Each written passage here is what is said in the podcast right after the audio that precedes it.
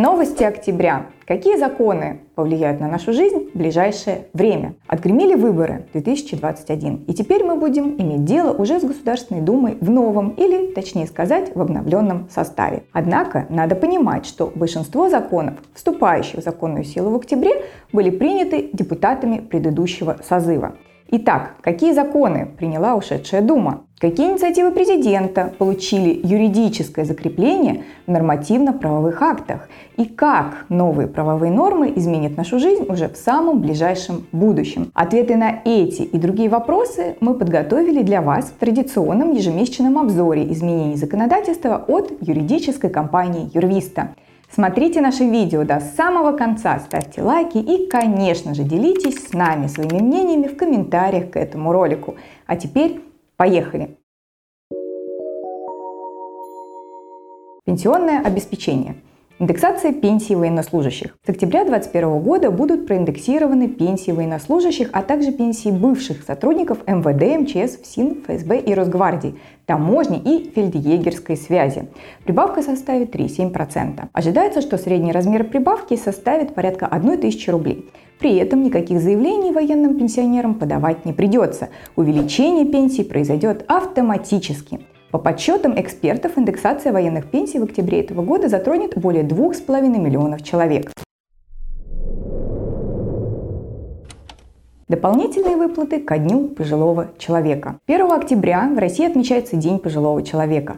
В некоторых регионах по этому случаю пенсионеры получат дополнительные выплаты и различные подарки от местных властей. К сожалению, эти выплаты производятся не во всех субъектах РФ. От региона к региону будут отличаться и суммы выплат. Где-то выплат будет больше, где-то меньше, в зависимости от финансовых возможностей конкретного региона. Важно! Некоторые пенсионеры рассчитывали, что ко дню пожилого человека они снова получат выплату в 10 тысяч рублей, как и в сентябре. Однако это не соответствует действительности. Сентябрьская выплата была единоразовой и назначалась в соответствии с указом президента. Что же касается выплат ко дню пожилого человека, то эти выплаты являются сугубо региональными и выплачиваются по инициативе региональных бюджетов и только за их счет. Узнать, полагается ли вам региональная выплата, можно просто позвонив в региональное отделение ПФР.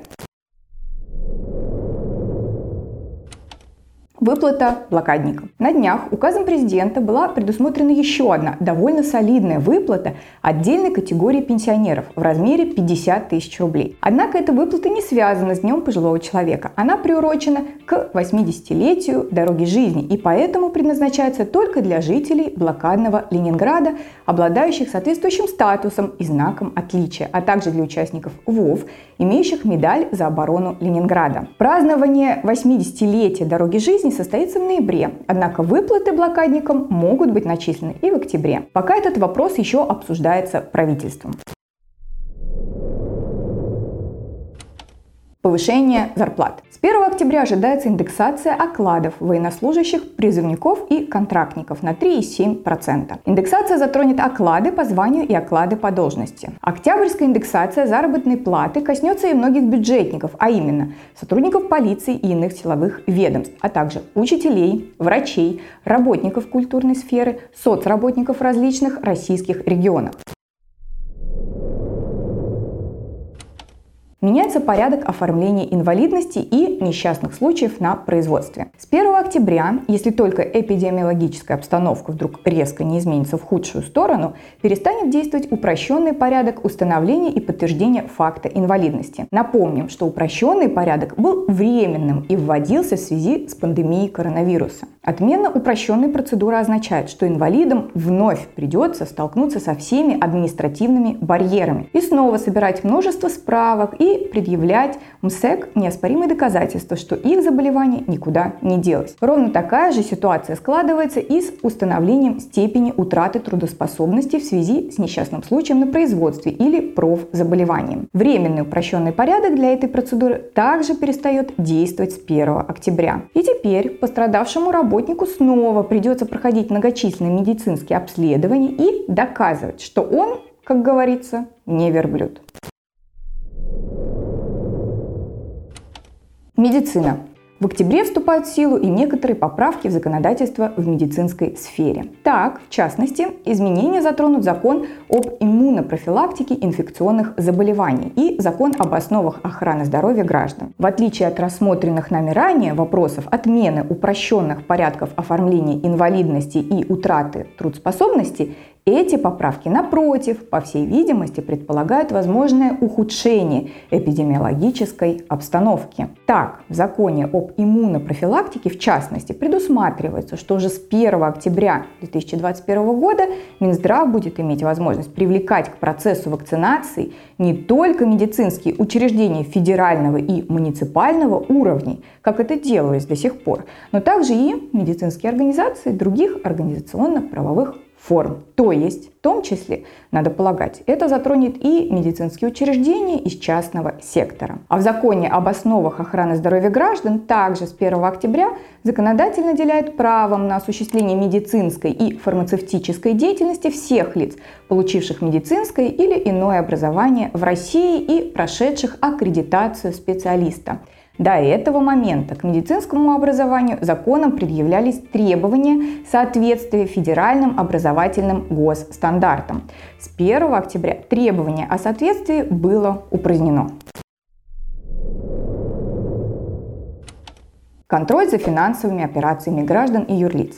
1 октября вступают в силу изменения в антиотмывочной 115 ФЗ. Согласно этим изменениям, ужесточается контроль за переводами денежных средств из-за рубежа. При этом одновременно с поправками 115 ФЗ вносятся и соответствующие изменения в КОАП РФ, статьи 3.5 и 15.25, которые предусматривают административную ответственность. Во-первых, за непредставление налоговикам информации о движении денежных средств российских граждан с использованием иностранных электронных кошельков наложением на нарушителя штрафных санкций в размере от 20 до 40% от суммы перевода. Во-вторых, за использование иностранных электронных кошельков для переводов, за исключением случаев, когда такие переводы допускаются законом, наложением штрафных санкций в размере 100% от суммы осуществленных переводов.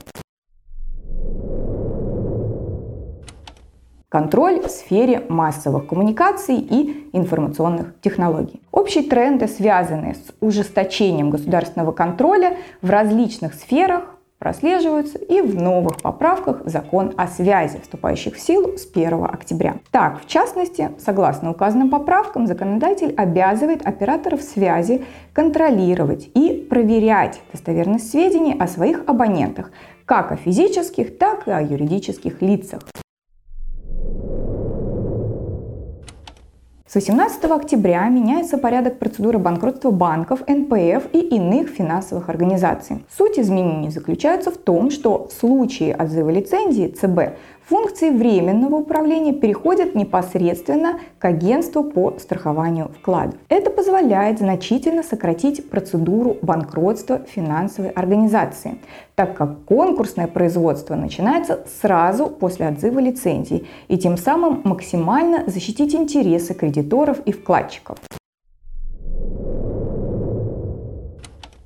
1 октября 2021 года вступают в силу важные изменения в градостроительное законодательство.